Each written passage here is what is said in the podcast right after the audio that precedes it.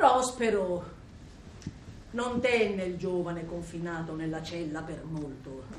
Dopo qualche tempo portò fuori il prigioniero e gli assegnò un difficile compito, capirai, avendo cura di informare sua figlia della dura fatica imposta al principe e fingendo di ritirarsi a studiare, in realtà osservava segretamente entrambi i giovani. Prospero aveva ordinato a Ferdinando di accatastare alcuni pesanti ceppi. Ma i figli dei re sono così poco, no? Direi proprio per niente abituati al lavoro faticoso. E presto Miranda trovò il suo amato quasi morto dalla stanchezza. Ahimè, disse la fanciulla, vi prego, vi prego, non vi affaticate così duramente. Mio padre è intento ai suoi studi e per tre ore non ci sarà da aver paura di lui. Vi prego dunque, riposatevi. No, no, mia diletta signora, disse Ferdinando, non oso. Prima di riposarmi devo terminare il mio lavoro. Se vi mettete a sedere, porterò i vostri ceppi. Per poco. Ma ciò Ferdinando non avrebbe mai acconsentito, e sì che più che un aiuto Miranda divenne un ostacolo, poiché essi dettero inizio a una conversazione che rese molto più lento il trasporto dei ceppi. Prospero, che aveva affidato questo compito a Ferdinando esclusivamente per provare il suo amore, non era, come sua figlia credeva, intenta allo studio dei suoi libri, ma stava accanto a loro, invisibile, per ascoltare ciò che i due giovani si dicevano. Ferdinando chiese alla fanciulla qual era il suo nome e Miranda glielo disse, avvertendolo che faceva ciò contravvenendo ad un preciso ordine di suo padre. Prospero si limitò a sorridere di questo primo esempio della disobbedienza della figlia, poiché, dato che lui stesso, con la sua arte magica, aveva fatto innamorare la fanciulla così improvvisamente, non gli dispiaceva che mostrasse il suo amore, dimenticando di obbedire ai suoi ordini, e ascoltò con eh, grande compiacimento un lungo discorso di Ferdinando. Vi chiamate Miranda. Ah, mirabile Miranda, vertice vero dell'ammirazione, degna di ciò che il mondo ha più caro. Molte donne ho guardato avidamente e molte volte l'armonia della loro voce ha incatenato il mio orecchio troppo attento. Donne diverse ho amato per diverse virtù, ma mai nessuna con un cuore così acceso che un difetto non s'opponesse alla più ricca delle sue grazie, svelandone l'imperfezione.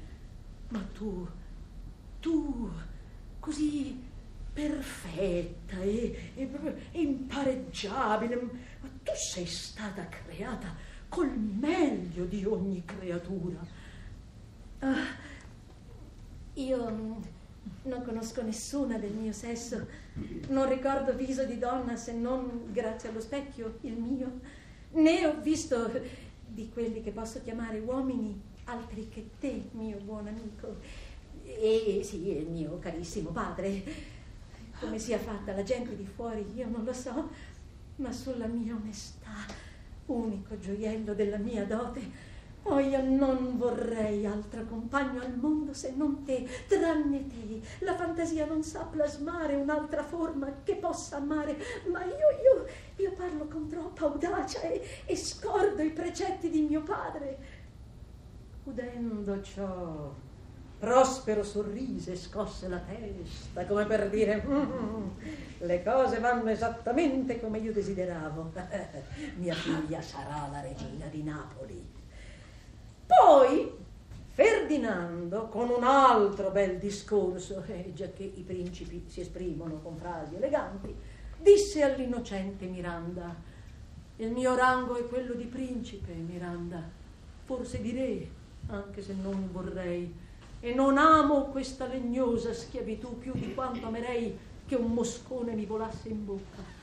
ascolta la voce della mia anima. L'istante stesso in cui ti vidi, il mio cuore volò in tuo servizio.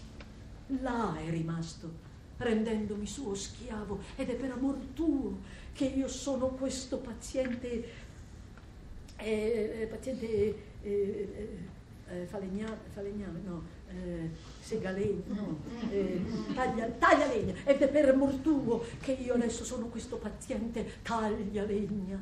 Mi ami, oh cielo, oh terra, siate testimoni delle mie parole. E se dico la verità, coronate con una lieta conclusione ciò che io affermo, se dico il falso, trasformate in male quanto di bene mi è destinato. Oltre qualunque limite di ogni altra cosa al mondo io ti amo, ti stimo, ti onoro.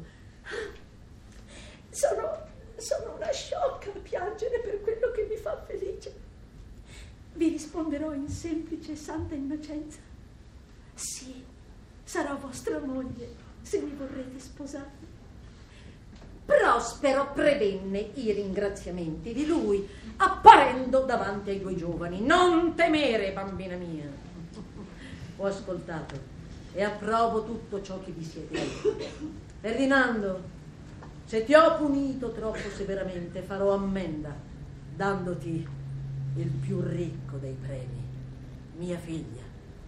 Tutte le vabbè, vessazioni che hai sopportato non erano che cimenti a cui sottoponevo il tuo amore e tu hai nobilmente superato la prova.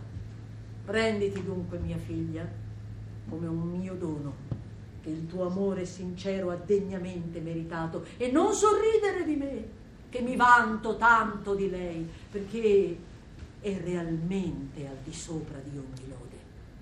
Quindi, dicendo che doveva sbrigare una faccenda che richiedeva la sua presenza, espresse il desiderio che essi si sedessero e parlassero eh? fino al suo ritorno. Miranda non sembrò affatto disposta a disobbedire a questo ordine